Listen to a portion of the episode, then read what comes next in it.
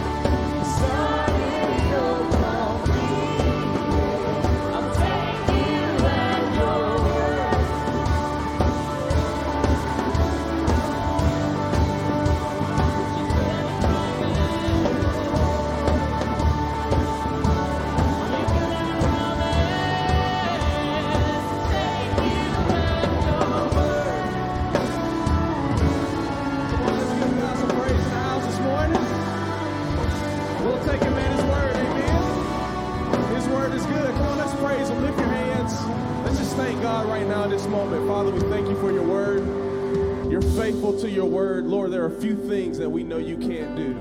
You can't fail, you can't change, and your word will accomplish what you intend for. Father, we thank you this morning. Can we give him some praise in the house? Oh, he's so good. He's a good father. Amen. You can grab a seat in God's house this morning. And uh, we just want to say welcome. Welcome to all our first time guests. For those of you that are visiting with us for the first time, or maybe you've been here for a few Sundays and we haven't gotten a chance to meet you yet, or maybe you're watching with us online. But Dothan First, can we welcome all of our guests this morning? Welcome, welcome. We're so glad you're here, and if I haven't gotten a chance to meet you yet, my name is Will. I'm the youth pastor here, but we ask that you do a few things for us. Number one, you can pull out your smartphone and text D1 text to 84576, or you can take uh, the camera on your smart device and scan the QR code, fill out that Connect card, or grab the Connect card from the seat back in front of you. Please, we encourage you to fill that out with as much information as you don't mind us having. And uh, as you fill that out, if you don't mind, after service, you can drop that in one of our giving boxes. But this is what we ask that you do that you hold on to that Connect card, whether digitally or in person, and present it to us in our guest reception. Our pastors and some of our leadership team, they would have, they, we would love to have the honor to meet you and exchange that Connect card for a gift. So, Dothan First, can we welcome our guests one more time this morning? It's going to be a great day. We have some amazing things going on at Dothan First. And one of the things that we want to encourage you to be a part of is Feed Dothan. Somebody say, Feed Dothan. If you have your smartphone, again, you can scan that QR code. But this is what we're asking that you do, that you do in this uh, Thanksgiving season that uh, you donate a $25 gift card for turkeys. Uh, and one of the things that we do, not just on Sunday mornings, do we want to feed family souls, but we also want to partner with them in feeding families that need it. So you can do that, but we ask that you scan the QR code to give and put Feed Dothan in the note. Again, we're asking any family that can, and maybe you feel a little bit uh, more so led to donate more than $25. Well, we will receive that and we thank you for it, but we ask that you just donate that $25 to feed families in need. Also, uh, we had a very special day yesterday, a very special night. We got a chance to honor one of the pastors on our staff, Hayden Sullivan. Well, Hayden Taylor and Connor Taylor. Can y'all give it up for her? She got married last night. And uh, I know some of you didn't get, get a chance to see it, but if you're on social media, you'll see a lot of pictures. But I just want to say, sitting in the room, sitting in that moment, sitting in the ceremony, uh, getting a chance to witness God's faithfulness. Hayden's a daughter of this house, and Connor's a blessing. So uh, be sure as you're thinking about them to be praying for them uh, in their new season of life. It, it was really a blessing. But we also want to take today to honor our veterans. For those of you that have served, can y'all honor our veterans right now in this moment? Thank you for your service. Thank you for your sacrifice. And what we ask is that you turn your attention to the screen as we honor our veterans today.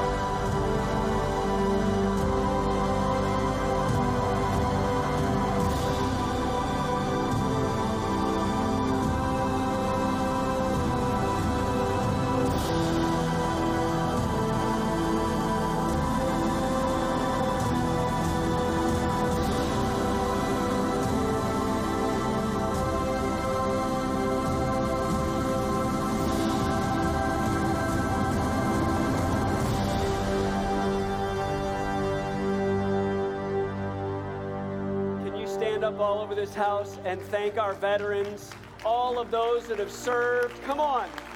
In every branch of our military, we say thank you. Thank you. Thank you. Thank you. Thank you so much You may be seated. I want to take a moment and address all of the veterans in the house and those watching online. Thank you for what you've done. And for those that are currently serving in various areas around the world that are watching online right now, away from your family, maybe many of you away from your church family, I want to say thank you.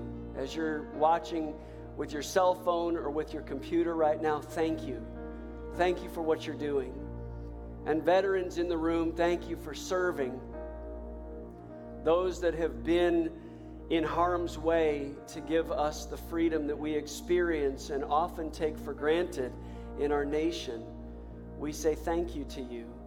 I know that many return home from tours of duty struggling with post traumatic stress disorder. It affects their, their mind, but it affects their families. Sometimes it affects their ability to maintain job or normal life. And I'm going to take a moment and pray over our veterans that are struggling today. Would you partner with me in this prayer? Lord Jesus, we pray for our veterans that are struggling.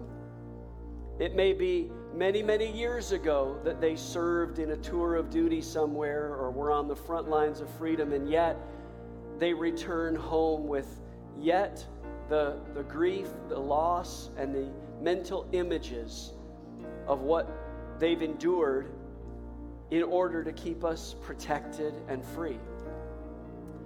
And we say, Lord, heal those broken minds and memories.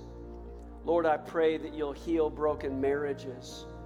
God, I pray that you would restore uh, not just the mental capacity, but Lord, the emotional stability and the, the, the strength that they need to, to move forward from uh, those days where they served.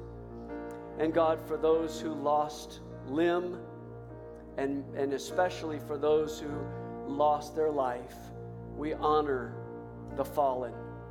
We honor those who have given their all to serve for us.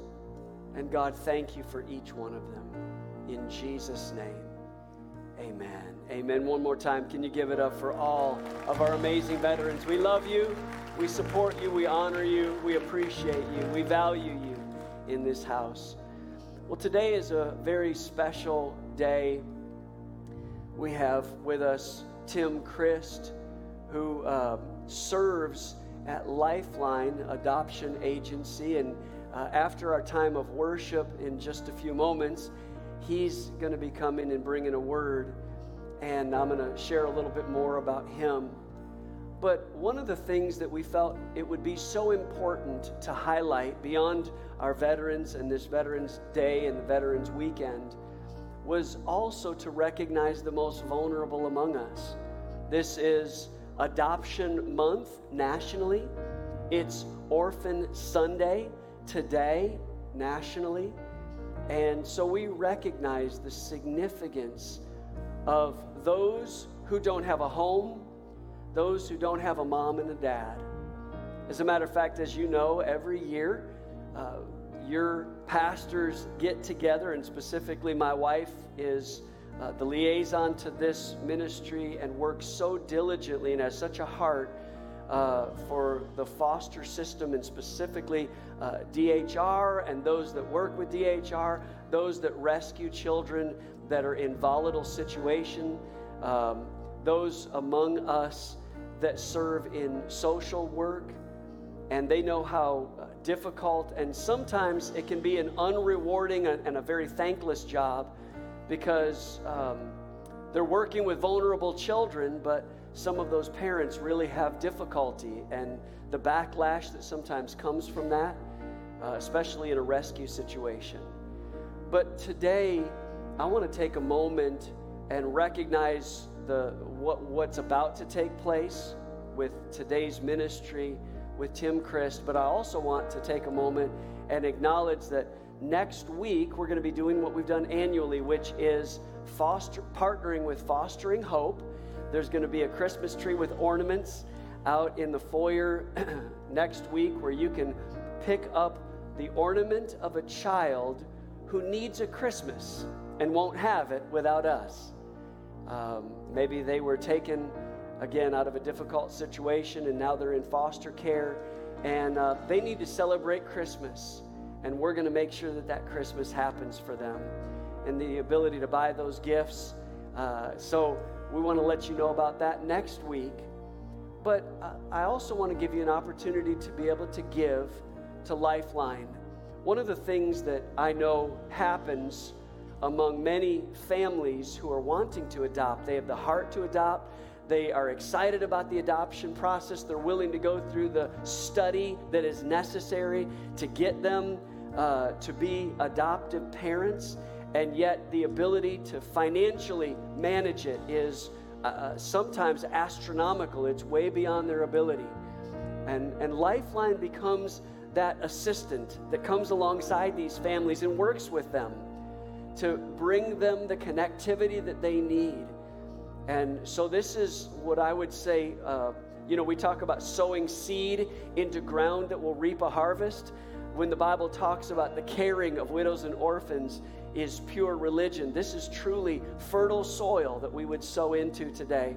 So, as part of our kingdom builders, which is all of our missions ministries, I would invite you to sow a seed into kingdom builders today in order to help support families who are desperate for, uh, for a child and those children who are desperate for a family. And you can do that by, you can see the five ways to give on the screen. There'll be a Kingdom Builders uh, portion that you can just uh, designate toward, or if you're giving of a check or cash in the giving envelopes, you can use that and just write Kingdom Builders at the bottom. And again, we want to support the mission and ministry of children who are vulnerable and need our love.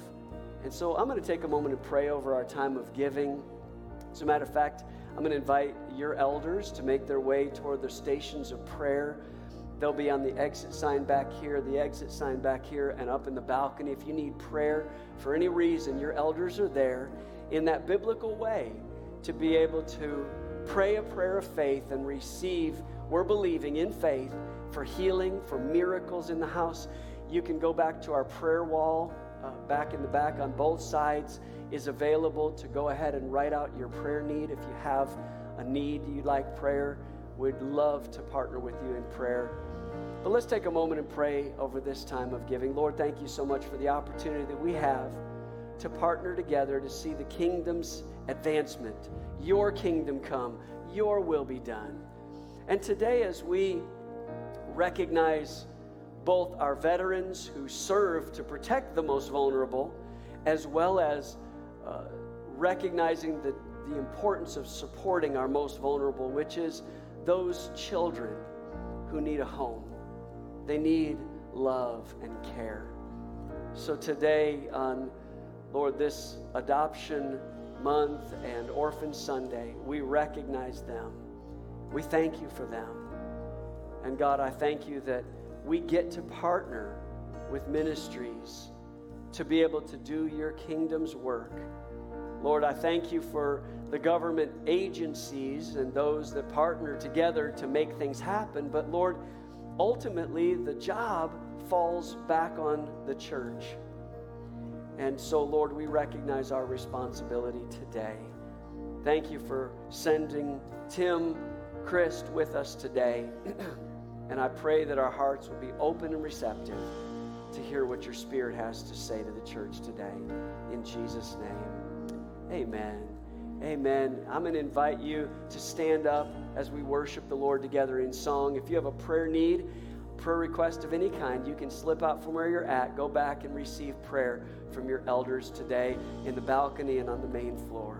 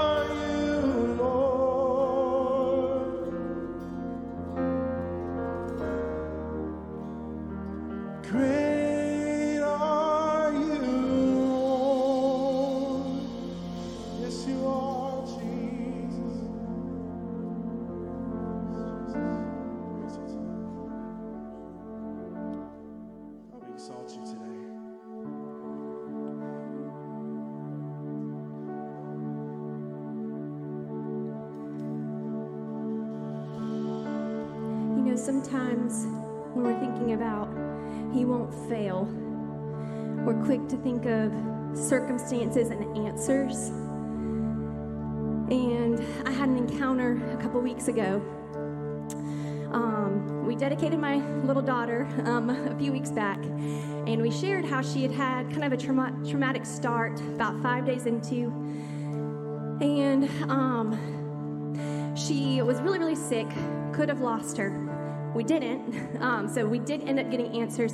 But I remember in the midst of it, um, I was scared. And so now, hindsight, I can rejoice and praise that it's done and it's finished. But there was a moment the other day where the enemy, I had a moment of fear and anxiety. And the enemy wanted to look at me and tell me that God failed because it had happened. And for a moment, I was speechless and I didn't know what to say. I actually broke down and cried. But then I remember that scripture said, He will not leave or forsake you. And that is the victory. That is what His presence is enough. And so as we praise that He will not fail, it's because He will never leave us or forsake us. He was here at the beginning, He'll be here in the middle, and He'll be there at the end. So we thank you, Jesus.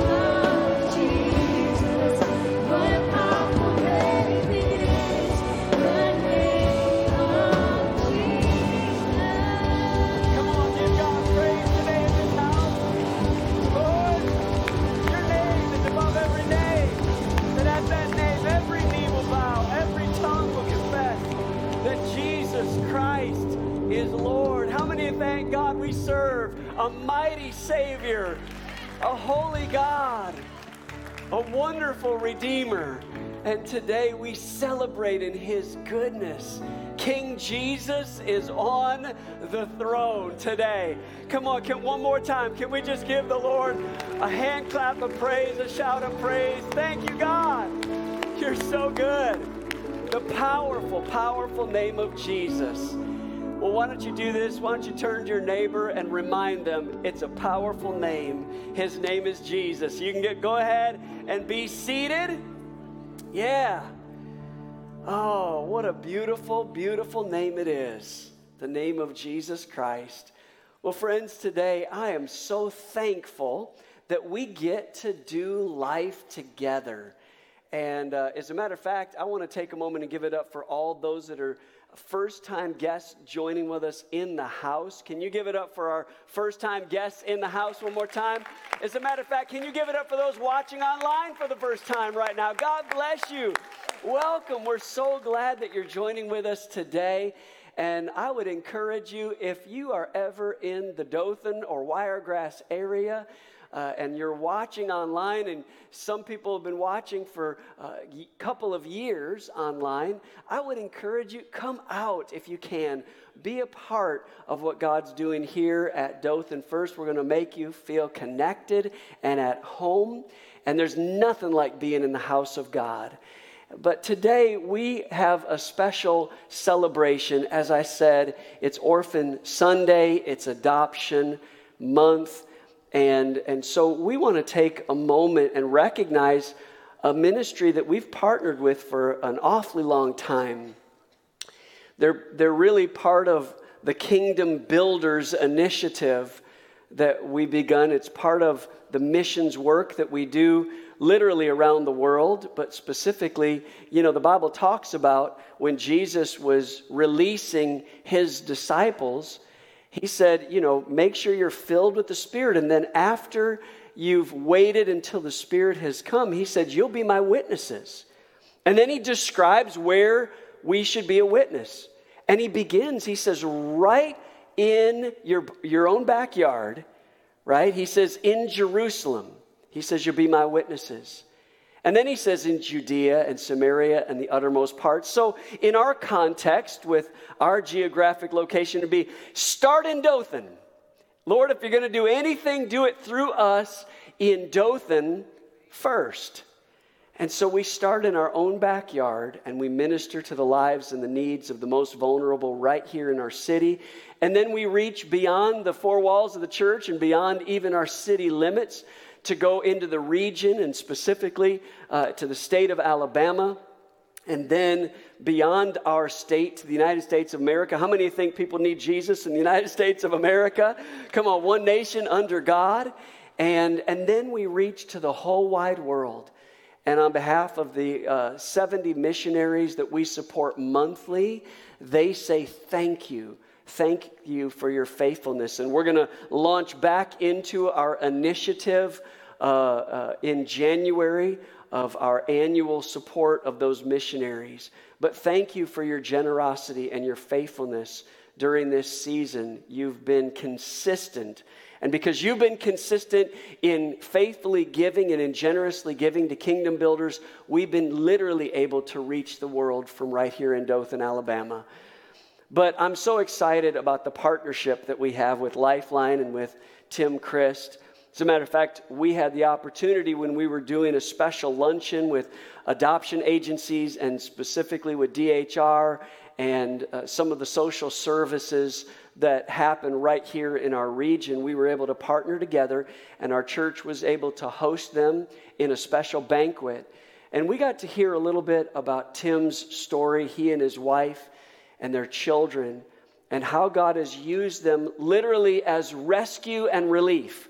I would, you know, uh, Tim, I, I know you may not have ever been introduced this way, but I almost see you as the ER unit or as those that are, are, are serving with our paramedics because you literally are just that. Uh, you have uh, done a lot of emergency moment in, in uh, placement. And I just want to say publicly thank you. Thank you for your heart. Thank you for your willingness to serve. Thank you for not just representing yourself and Lifeline, but representing Jesus Christ and the gospel message of Jesus Christ in this region. And it's because of your faith and faithfulness that we're able to do the job of what they, they call pure religion, the Bible calls, is caring for orphans. Would you take a moment, stand to your feet, give a huge round of applause, and a welcome to Tim Crist as he comes? God bless you.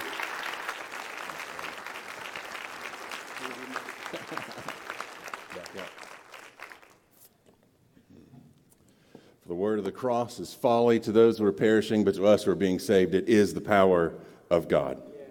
1 Corinthians 1 18. Praise be to God for his word. Thank you for allowing me to be here today. Mark and Michelle, thank you for the invitation. Dothan First, it's so good to be with you today, to be here gathered together in order to worship King Jesus. And what that looks like today. It is a special day, as Mark had said, as Orphan Sunday. Thank you for observing Orphan Sunday. Gather with thousands of churches across the world, literally internationally, to say today is the day that we're going to set aside anything else we have going on and what we're going to do is focus on God's word today and what God's word has to say about who we as the people of God are to be representing to the world around us and specifically to a, a, an often forgotten demographic. Dare I say, an unreached people group. The orphaned, the kids in foster care, the families that are impacted by this, and the gospel needs that exist with this, with, with this population. I do get the pleasure of serving with Lifeline, and, and I've been doing that for nearly five years now. And the, the way that came about is my wife, uh, Deanna, uh, we have been married um, 19 and a half years. Praise God that she has put up with this for 19 and a half. Yo, that is an accomplishment on her part. It's an accomplishment on my part to not have driven her away in that amount of time. We have three kids 30, 23, and 12. And if you say, you don't look like you have a 30 year old, I'd say, thank you. But we have two sons, 30 and 23. Uh, one married uh, with a four year old who is just a beautiful beam of sunshine. We got the pleasure of spending the day with her on Friday and spoiling the mess out of her and sending her home. Got her all hopped up. She wanted dessert, or as she says, desserts. So, what you want for dessert? She said, donuts. I said, Oh, I love you, child. So we hit up a donut shop and we tore that place up. And she sugar crashed in the car on the way home. And we have our 30 year old son. Uh, he, is, um, he is engaged to be married. Lord willing, uh, Easter Sunday, he's going to celebrate that day. And his fiance has a beautiful nine year old. And then we have our 12 year old hot mess. This is Peyton. And if she were here right now, you would know it because she owns every single room that she walks into. And y'all, Peyton is a miracle. My wife and I began a journey uh, about 17 years ago in, in praying about what does our family look like. We already had uh, our, two, our two sons. Um, they were already in the home. Praise God that they were, they were there, and I got the opportunity to, to, to, to parent them. Um, and then we said, What does our family look like in expanding? And we prayed, Lord, what does this mean? What does this look like? And, and we both came to the conclusion, which is how we knew it was the Lord telling and leading our family, that we were to adopt. And so we started a journey. And when I tell you it was a journey, I, I mean it. It's a journey. We began the process and, and the homework and the digging in and what does this look like. And, and so we, we felt peace that God was leading our family to adopt from China. And as we start this process and we're doing these things and we're, we're saying, what does this mean and what is the paperwork and all this? And, and there, were, there were restrictions and there are, are limitations and there are different qualifications that you have to have in order to adopt internationally. And just as we were, we were two weeks away from celebrating uh, this day that we got to, to fill out our dossier and send it in to begin this process officially, China changed their restrictions. And it now made us ineligible for adoption in China. Praise God. We decided, okay, Lord, what else is it? Guatemala. Oh, yes. Let's start the journey to Guatemala. Just as we begin that journey, guess what happened in Guatemala? The doors were closed for international adoption. Praise God. So we said, okay, Lord, well, we still feel you're calling us to adopt. What does this mean? Honduras. Ah, Honduras. Let's look into Honduras. As we're looking into Honduras, guess what the Lord did? Anybody have a guess? You can catch the trend by now. He shut the door. Well, God, we have been in our minds and in our hearts, we've been to China and we've been to Guatemala and we have been to Honduras. Just what in the world do you want from us? and he said, You're Jerusalem. See, we started backwards. We went to the uttermost parts of the earth. And the Lord said, You're Jerusalem. We began the domestic process. And I'm going to tell you, when I say it was a journey, you know, there was heartache and heartbreak in that journey. We thought at one point we had been matched with a parent, um, a, a, a sweet birth mama and daddy, and it was between us and one other couple, and, and, and the decision was made to go with the other couple. I was mad. No, I was furious. Transparency, I was mad at the Lord. He had built us up, built up this occasion, only to rip it away from us. Praise God. Because when He did, He opened a brand new door. And when that happened, we got the phone call. Our profile had been chosen, selected, our family had been pulled out of the stack, literally, of all these other families to be entrusted to care for a sweet baby girl who was on her way. So we decided if the birth mom would like to meet us, let's go meet her. She wanted to meet us. I was nervous. I don't get nervous very often. I didn't want to go. I was afraid of heartbreak coming all over again. And so we go and we meet her, and she's 4'11, somewhere in there. Soaking wet, she couldn't have been 80 pounds. She was sitting behind a conference room table and she stood up and it looked like someone stuffed a beach ball under her shirt and that's all she was, was belly of this baby. And then just about a month later, we found out why she was all belly because our baby came and she wasn't a tiny thing. But there she was, and we got a text at 2 a.m. Our sweet baby had been born. We were nervous because in the state of Alabama, the birth mom has three days to change her mind. Oh, Lord. Are we going to go through this again? We went and visited mom, birth dad, baby in the hospital. We got to hold that sweet little thing. And as we did, we just wept. Can it be real? Will it be real? Two days later, we got a call. Time to get your baby from the hospital and take her home. Mom and dad were both homeless. They couldn't care for her. They didn't have a job. They couldn't care for her. And so the Lord had entrusted to us care for this baby. She's yours. Not as if she were your own, she is your own. There's, a, there, there's this, this off skewed paradigm in adoption that these children are not your own. No, these children are our own. Okay? You cannot look at that child. Now, you can look at her and you don't know anything about her and you say that that may not be your baby because she is the sweetest little brown baby with curly hair. And she's full of sass, Michelle. I know where she got it. her mama.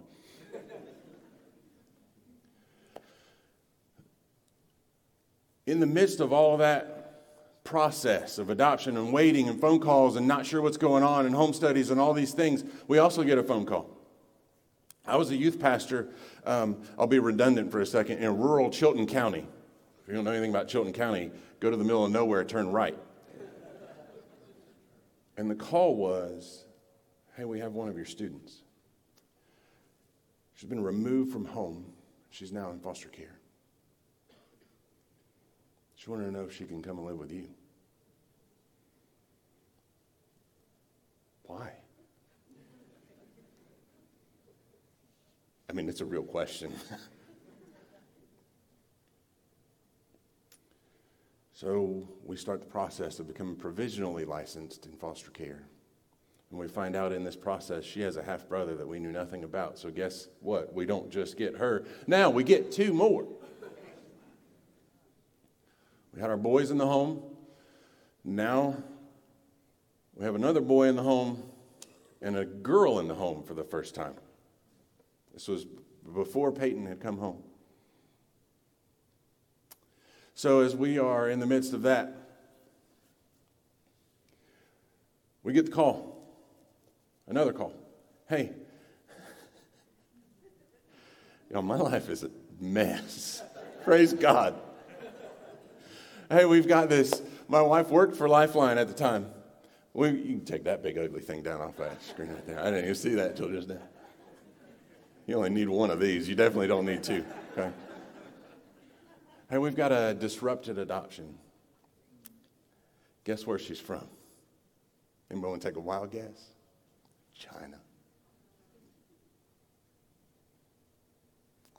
You think there weren't tears in these eyes? Okay. Can you care for her while we find her a new family? Heck yeah, we can. Bring her on. Add her to the crazy.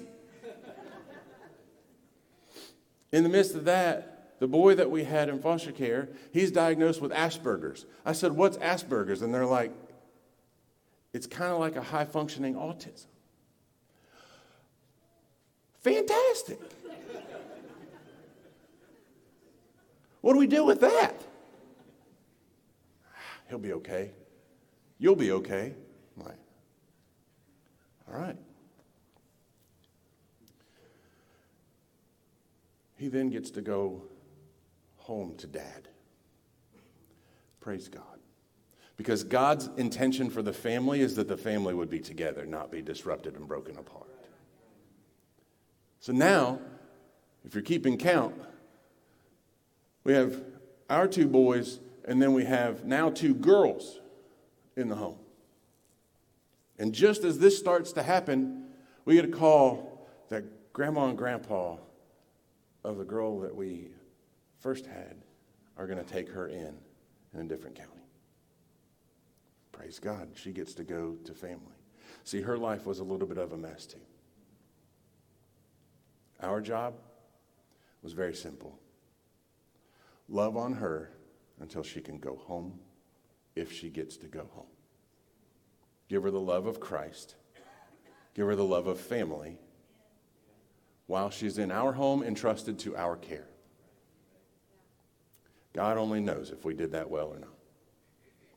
We tried our very best. So now we have our two boys, and we have a girl from China, and we're waiting on our baby.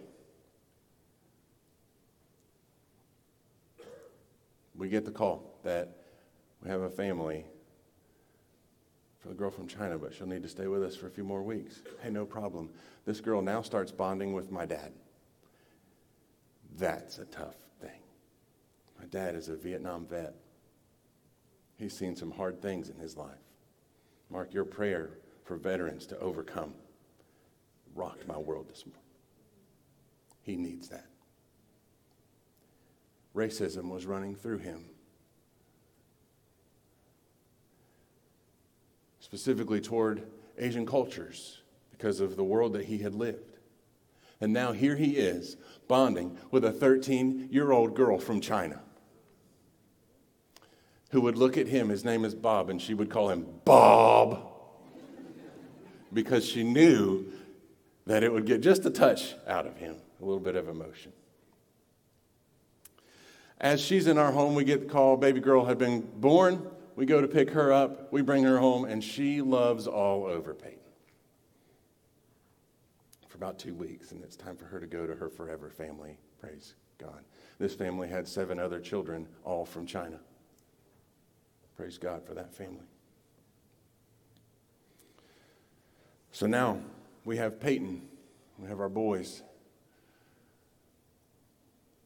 Our family is there, and we have kids come through our home in foster care on respite and emergency placement. And we move and we stop fostering. And then just a couple of years ago, my wife and I both at the same time decided it's, it's time. The Lord's leading us into renewing our license in a brand new county. We don't know what this looks like. So now our boys are both gone. Praise God. It's just us and Peyton. And we got a call from DHR before our license was final. We have three girls we want you to consider. I'm like, giant timeout here. We only have one bed. Oh, we'll buy you beds. I'm like, dadgummit. we only have one spare room. They can share a room. We, let me think of different ways to say no to you. And they said, That's fine. You can say no. I said, Good, no. And they went, Okay. A week later, guess what happened?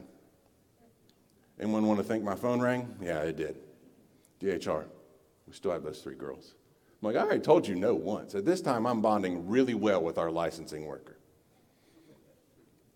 She and I have become good friends in the last two years. But I said, I've already told you no. She said, just, just let me come over with the caseworker. I'm like, you don't get it, woman.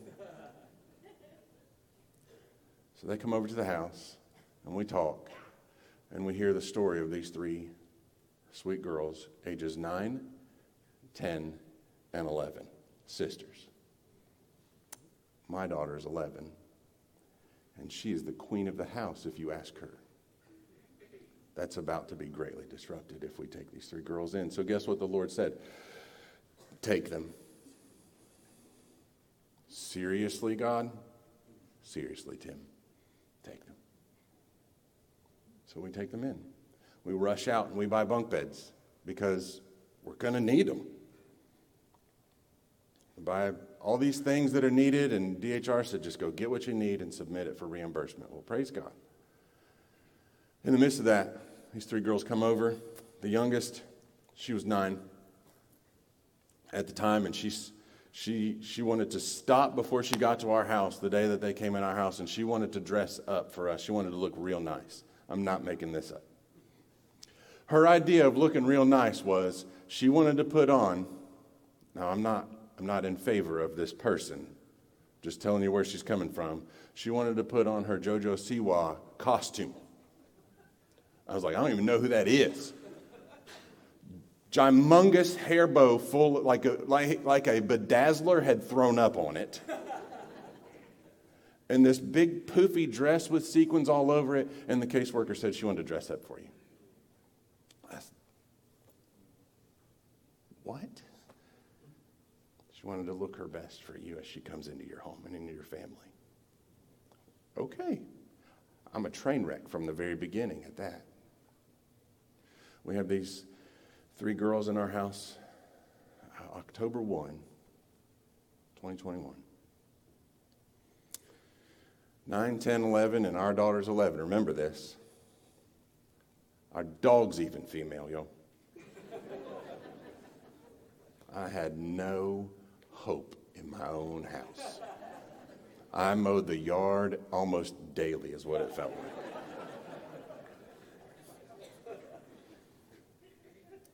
We had a roller coaster for five months. The oldest child, the oldest sister, had to be moved due to some issues. She needed to be uh, moved on to a different home where she could be loved on and focused on a little bit more. And we had the other two plus our daughter. So now we have 9, 10, and 11 in our home. Over that course of time, my heart was broken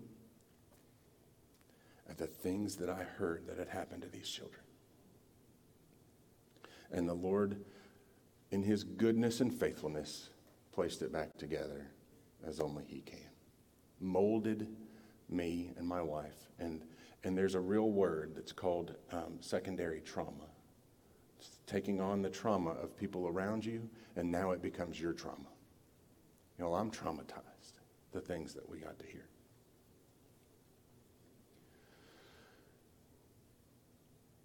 We find, get, get into the summer months, we were asked if we were led to going to adopt these two girls.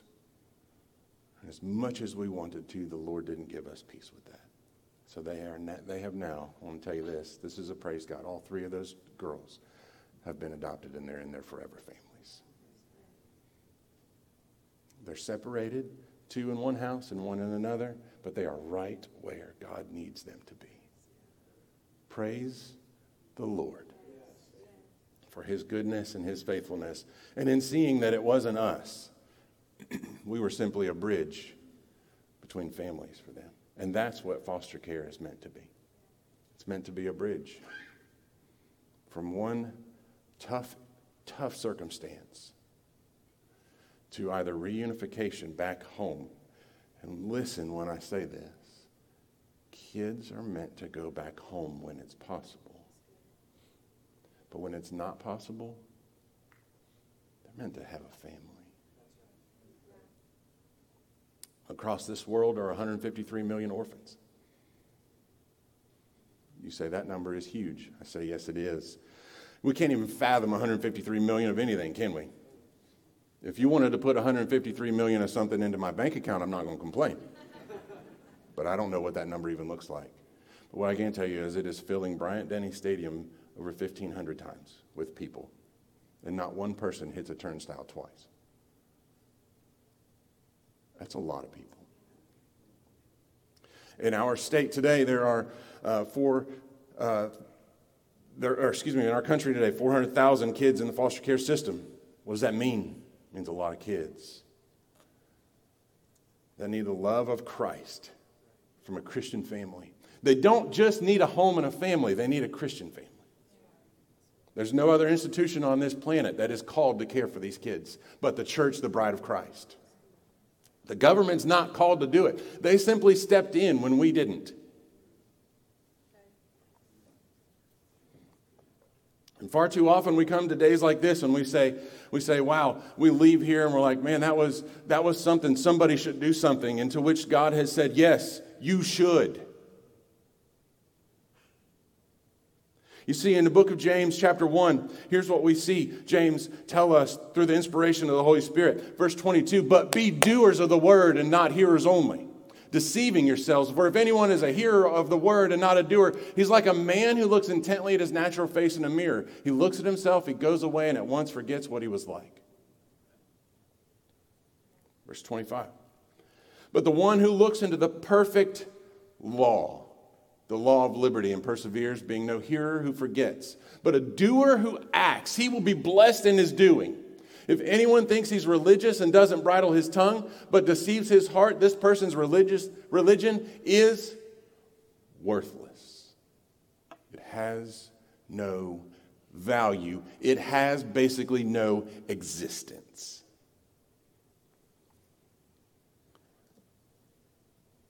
Religion that is pure and undefiled before God the Father is this to visit orphans and widows in their affliction and to keep oneself unstained from the world. This is the word of the Lord. The grass withers, the flowers fade, but the word of the Lord will endure forever. Can we pray together? Uh, Father, thank you for your word. Thank you for this time to gather and to worship you. O King Jesus, do what you do. Stir our hearts with your word today that we leave here different than when we came in. For if we leave the same as we came in, oh God, is our religion worthless? You call us, you call us to act, to do, to be doers of the word and not hearers only. Oh God, may we not be deceivers, but be doers. In Jesus' name, amen. As we, I was going to ask you real quick as a, as a, uh, a question. Come on. So, as because I know you're going to continue on, but one of the things that our church members, in their pursuit of being doers, one of the things that we always ask is, okay, well, what can we do? And I know he's going to be sharing with you a little bit about that, but there are some that might think, well, Tim, we've got the foster care side and we've Yep. got the adoption side. Yep. So, which side do I choose? Which which way should I go? And and can I do both? Should I do both? Yeah. Is it a pathway to adoption and a path, or a, uh, is foster care a pathway to adoption? Is it separate? Mm-hmm. Some of these questions that come up from some of our church members that have a deep heart for that. Right. And so I'd love for you to be able to just simply address some of those things. Yeah. I know you're you're going to be at the table in the back in just Yeah. a little bit, but I want to make sure that you have the opportunity to answer some of the questions that I know are peaked in the, the Yeah, minds of stirring. those. The gears That's are right. turning. The right? gears are turning. Yeah, so, if you'll answer that. that's a great. That's a great question. So as we're as we're being doers and we're carrying out the word, this is this is the thing. Foster care is not necessarily a map to, a roadmap to adoption. It's not like you have to do step A to get to step B, right? That's just the path that the Lord had put on our family. And then remember, we started in step B, and we started actually what we don't feel is really the wrong place in going to the ends of the earth. Foster care is what some people are called to do. They're, we're called in foster care to be that bridge, that, that home for a kid in need, a vulnerable child in our own community. And, and, and adoption is meant to be permanency. That child comes home, and that is that child's home forever. Praise God for that. And here's one thing I want to tell you as we. Uh, if you're not called to foster, don't do it. If you're not called to adopt, don't do it. Because it is a pathway to heartbreak and destruction because the enemy sees us on this path of fulfilling God's call in our lives, and every arrow imaginable is going to be slung at us. Just as any act of obedience that the Lord has placed on us, as we start on that journey, there will be arrows that are flung in our every, at us from every direction. And if we are not bound up with the armor of God, the image of Christ, and becoming more Christ like in our pursuit of Him, then those arrows will find ways to penetrate. And when they do, you know, they sting, they hurt, they break, and they flat out destroy. So it is often asked about is foster care a stepping stone into adoption? Yes, but also no. It can be, but doesn't have to be. I know several families who have adopted through foster care. Praise God. He opened that door for their family to do that. And I know families who have never dipped their toe into the world of foster care, but they have adopted. And praise the Lord for that. There are other ways to get involved. You see, when we, when we look at, at, at this passage that we just read, I want to tie all this together, and I realize I have a minute 54 seconds to do that. So, all right. Anybody have a lunch date? Y'all don't have dates because you're, you're too young to date, right? So I tell my daughter. The first thing we see in this is, is that we're to be doers. We're to carry out the Word of God. We're to carry it out. If we don't carry out the Word, that's point number three. I didn't number my thing right. Sorry.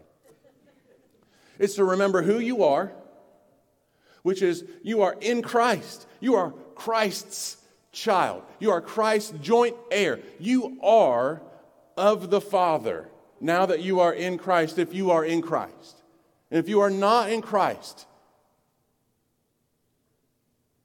today can be the day that your eternity is changed. We can send ripples throughout all of eternity. You see, all of us in this world, we're, we are broken just as the system of foster care is broken, and just as the 153 million are broken. You can throw that back up. We're going to jump right into it just a second. See, the, we're, we're broken, we're sinners. We, we rebel against a holy God, which is the reason why the need for foster care and adoption even exists. Because we're rebels in our heart and in our nature. We want nothing to do with God in our natural state. And then the, my, my two favorite words in all of Scripture, and we see this uh, specifically, uh, my two favorite words come uh, right in the middle of Ephesians chapter 2 talks about our deadness and our sins. And then verse 4 leads off with two miraculous words, and it says, But God. But God, being rich in mercy because of the great love with which He loved us, even when we were dead in our trespasses, He made us alive together with Christ, for by grace you have been saved. Yo, we're sinners. And that sin, that pathway, is a pathway to destruction. It's the wide path that we read about in the Bible, and that wide path leads straight to an eternal and literal, real hell. Separation from God, torment, and torture forever. There's no end. But by grace, the grace of Christ in our lives, and the, the, the grace of God to even put forth His Son Jesus, by that grace that Christ not just came down to earth, condescended his holiness, came and walked this earth, the earth that he created, the earth that he formed, the earth that he saw rebel against him. He lived sinless. And in doing so, fulfilled the will of the Father by going to a bloody, torturous cross at Calvary. And when he hung there on that cross, the sins of his people would be forgiven by grace through faith in him. And as he was taken down from that cross and buried in a tomb, three, on the third day of his burial, they went to finish preparing his body, and guess what they found? Nothing. They found nothing but the cloth folded up, nice and neat, almost like he said, um, Jesus was here. But there's no need for the cloth because he had been raised from the dead. And he walked resurrected amongst his people. And then, as you alluded to earlier, in Acts 1, we see that he ascended. He rode, rode a cloud up to heaven. And just before he did, he said, Ah, you will receive power when the Holy Spirit comes upon you, and you'll be my witnesses. You'll be my martyrs. That's what that word means in the Greek, martyreo. You'll be my martyrs. In Jerusalem and Judea and Samaria and to the ends of the earth. And you know, we're called. We're called to be martyrs for Christ. And today we can be just that. You can give your life to Jesus today, trusting Him to forgive sins, redeem you from the pits of an eternal hell, trusting in Him to save us from that torture. And eternity will be forever changed, and the enemy will be so mad. Praise God. If you today, I know Mark Michelle would love to talk to you and so many others today, if that is that's where you would like to do today. But to, in order to do what we're reading about here, to carry out the word, we gotta we gotta know the word. We gotta know the God of the word. And we do that by trusting in his son Jesus, who John calls the Word. We carry out the Word of the Word. We are doers, remembering who we are. We are Christ's. We are Christ's. And when we are Christ's, He says, If you love me, you obey my commands. Guess how many commands he's given us? A lot. But in him, those commands become second nature. We see that obedience produces fruit, and that fruit is meant to be glorifying to him, pleasing to him, but also a witness to others around us that we are in Christ. We don't do it to boast. I didn't tell you our family's story in order to stand here and boast in me because left to me, I would have done none of it. I wanted nothing to do with it, especially when heartbreak came our way. But God, being rich in mercy, called our family to endure and persevere. And that obedience produced fruit. And, and for us to do the word, we have to know the word. We have to, to uh, going back just a little bit in context in James, we have to not only know the word, but we place high value on the word of God. We, we cherish the word as if it is, as if it's God's word himself. Oh, wait a second, it is. And if we say we're trusting in the God of the universe, the, the creator of all things, including us, image bearers of the Lord, if we say we, we believe him and we trust in him, and we say that we repent of our sin and we, we believe in his son, that these things actually happened on the, uh, on the cross and at the tomb and, and at the, the, the ascension of Christ, and that one day, oh glorious day, that Christ will return for his bride, we believe that stuff. But we don't really want to do what his word tells us in the other parts. Our religion is worthless. Look at verse 26. If anyone thinks he's religious and doesn't bridle his tongue, but deceives his heart, this person's religion is worthless. He hits on this, in hits this passage. It calls us to be doers, to control our tongue or our keyboards. Come on now, some toes out there just got smashed a little bit. Um, stay out of foolish arguments. Stay out of silliness. There's no glory given to the Lord when our Facebook page looks like a political debate. Give God the glory. Produce fruit for His kingdom, not for someone's kingdom that you'll never meet. Because one day, one day, on one side of the fence or the other, you will meet Jesus. The question is does He say, well done, my good and faithful servant, come in, or does he say, Depart from me, I never knew you? Chances are pretty high we're never going to meet a presidential candidate. So why would we, why would we lobby more for him or her than we do for Christ the King? Jesus is king over those candidates. He's king over us. He's king over America, regardless of what some people who sit in a big, giant white house in Washington, D.C. may think. Christ is king. He calls us to be doers. He calls us to, to say, I will follow you. We just sang about Christ being the foundation. Is he, or is he just the curtains to make it look a little pretty to others? And if he is the foundation, then here's what he's calling us to do get up off of the, the lazy boy and get into action for his kingdom with his gospel for his glory. To do that is to say, I put myself aside, God. And when I put myself aside, guess what? Heartache's going to come my way. Hard times are going to come my way. And in that, just maybe, maybe somewhere along the way, someone's watching me in my heartache and they're seeing me give glory to God because First Thessalonians says, rejoice always.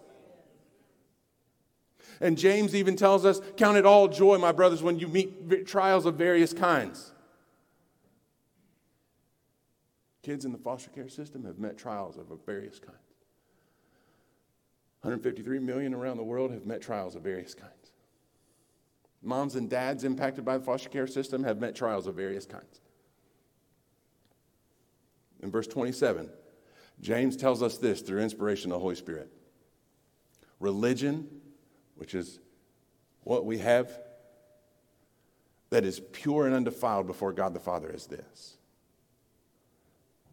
to visit, some translations say to care for, orphans and widows in their affliction, and to keep oneself unstained from the world. The problem with that verse is that we don't pay attention to it.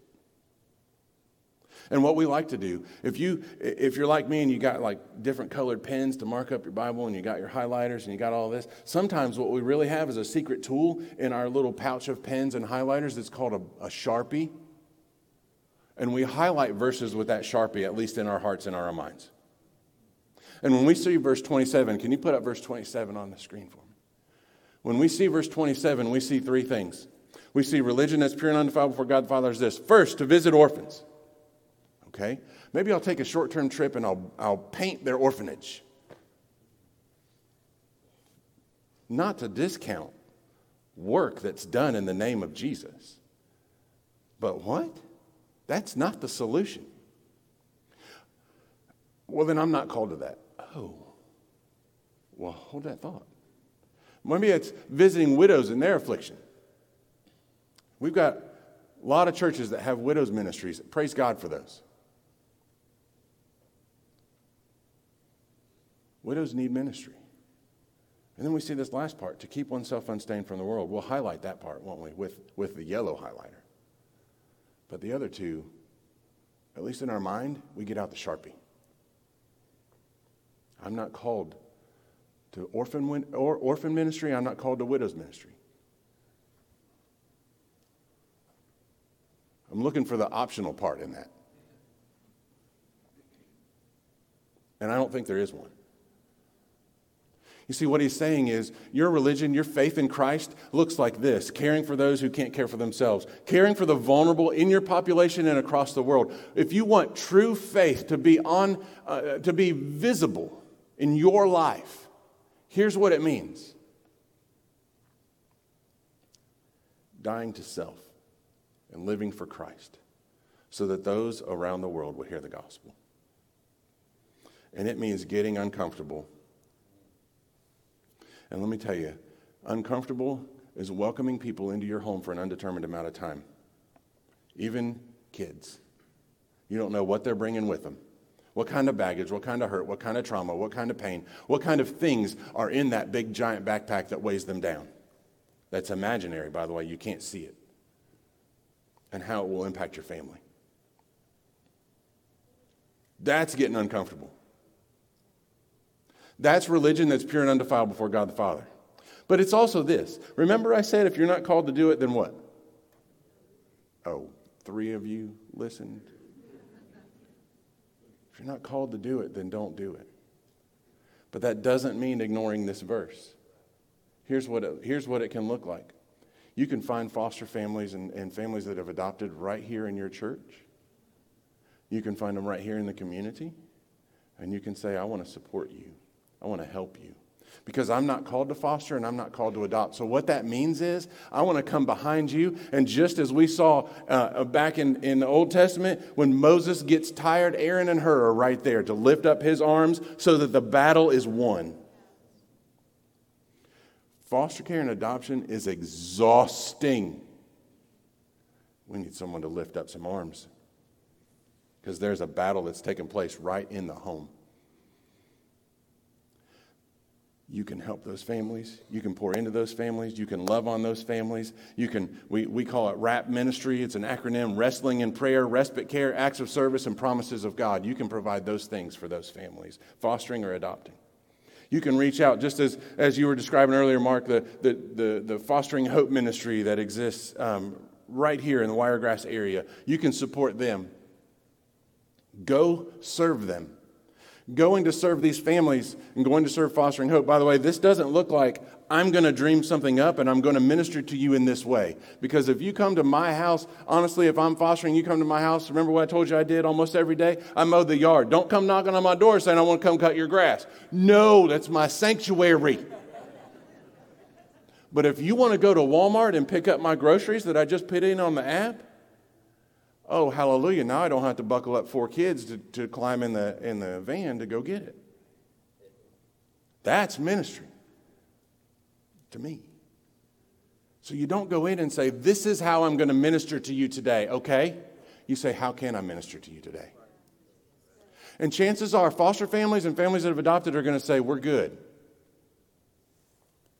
They're lying. They're not good. They need help. They need something. You say, What can I bring you for dinner? What does your family like? When we took in those three girls, remember I told you about a little bit ago, 9, 10, 11? Mm-hmm, mm-hmm. We had friends that came up and said, We're going to bring you dinner twice a week for the next five weeks. So Tuesdays and Thursdays, I didn't have to think about what we were making for dinner. What's it look like? They brought it. Here's what they did. Y'all, this was so sweet. We didn't even have to say anything. They brought dinner, they sat on the table, they prayed with us to bless the meal, and then they left. I love our friends, but the best thing they could have done was leave so that we can bond around the kitchen table. At that, at that kitchen table is where most of our secondary trauma came into play because those kids would open up around a meal, just like adults. Sit down at a meal and they open up. So, religion that's pure and undefiled before God the Father is this to care, visit. That word visit is to, to take on the burdens of, as if they're your own. Orphans and vulnerable children and widows in their affliction and to keep oneself unstained from the world. In other words, to pursue holiness in God is to care for and take on the burdens of orphans and widows. Why? Because they can't repay you. There's no worldly gain to be had.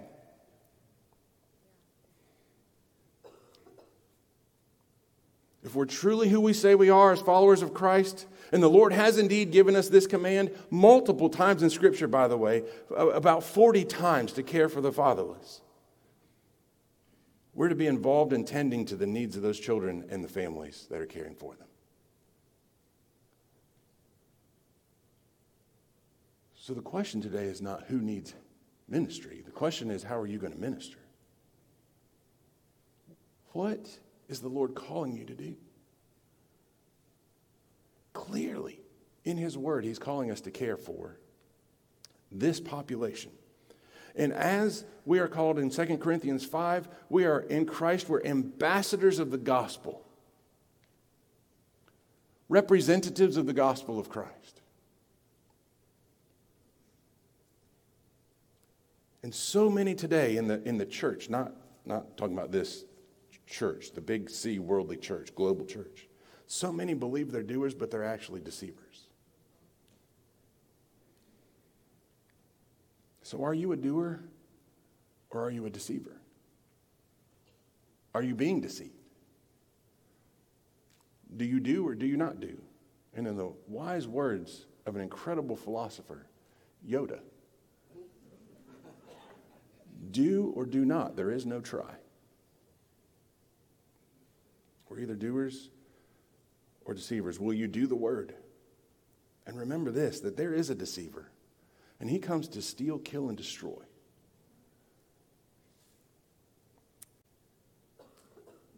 Church, Christ has come to give, breathe life, and to build. Which path are we going to follow? The believer is to follow the ways of Christ. The Christ follower goes after him and what he says. He loved people, he loved all people, regardless of race, color, religion, creed, what, what country they originated in, or what country they live in now from where they came. He loved people. And his call to us is to love people. So, how can you be involved? You can pray, you can foster, you can adopt, you can support those families in your community, you can support DHR. You can, you can support ministries like Lifeline. I have to say that. They pay me to say that.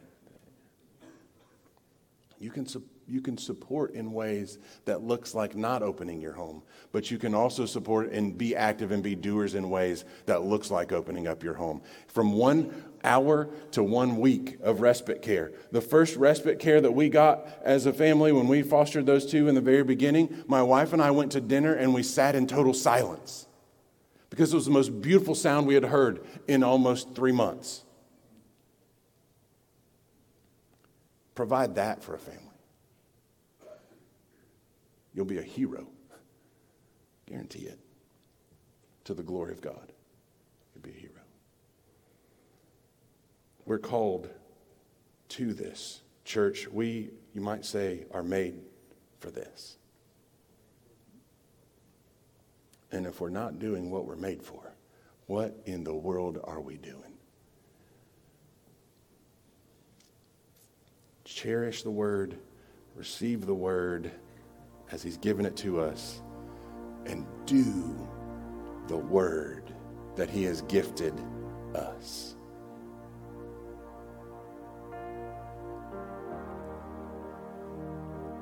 State of Alabama, 6,000 kids are in the foster care system.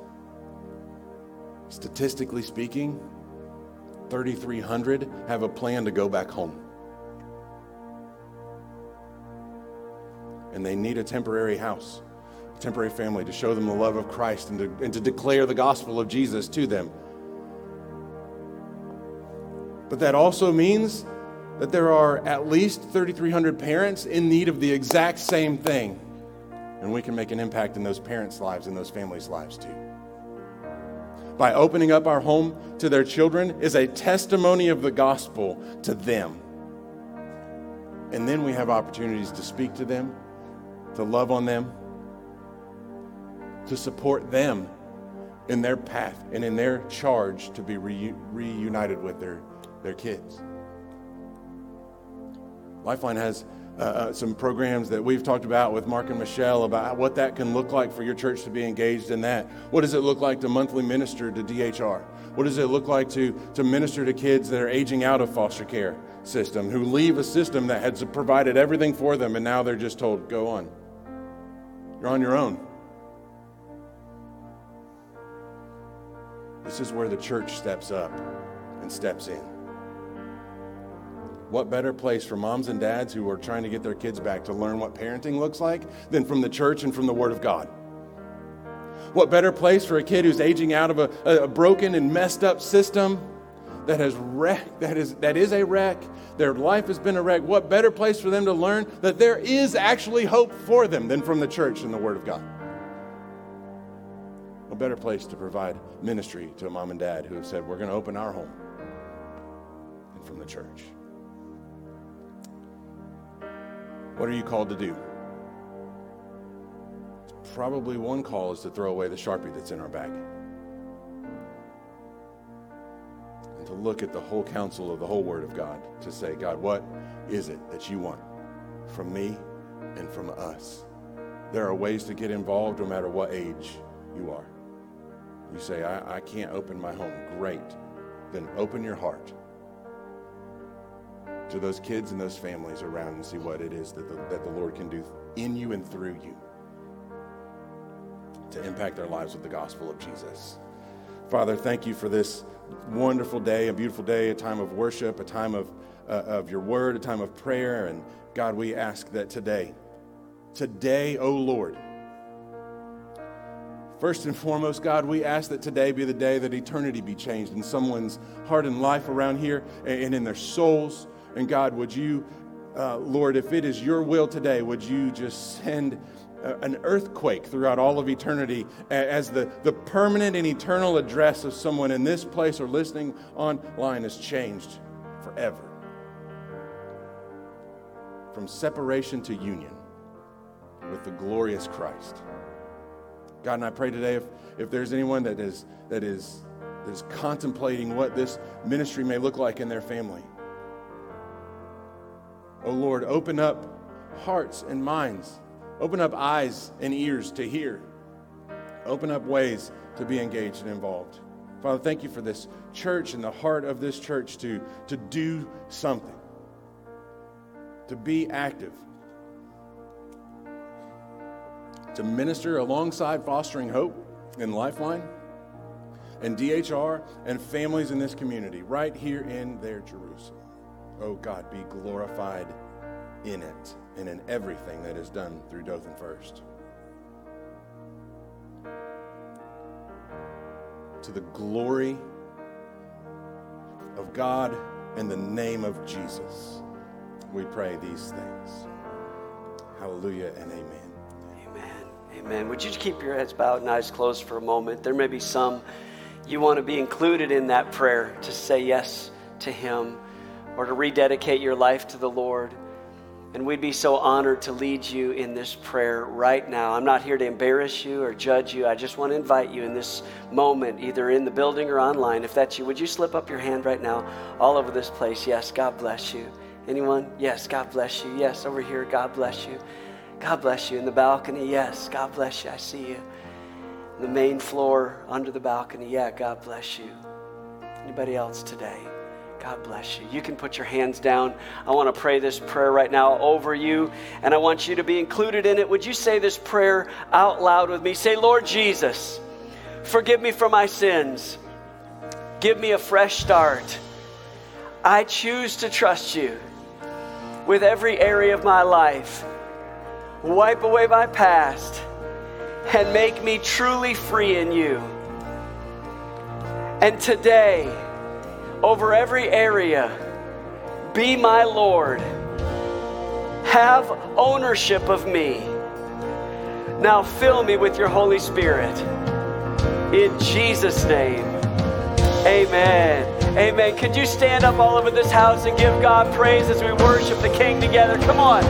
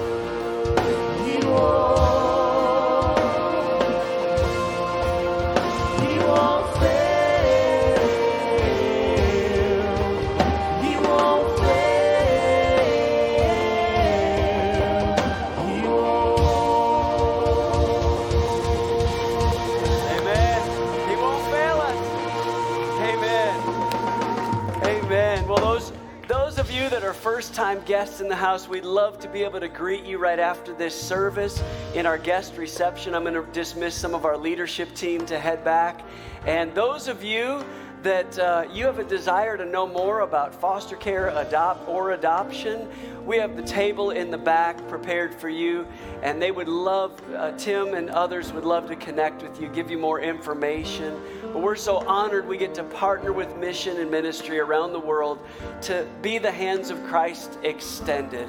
So today I want to release you with this blessing. May the Lord bless you and keep you. May the Lord make his face to shine on you and be gracious to you. May the Lord lift up his countenance on you and bring you peace. And may the Lord our God write his name on your heart and declare, You're my child. No one can take you from my hand.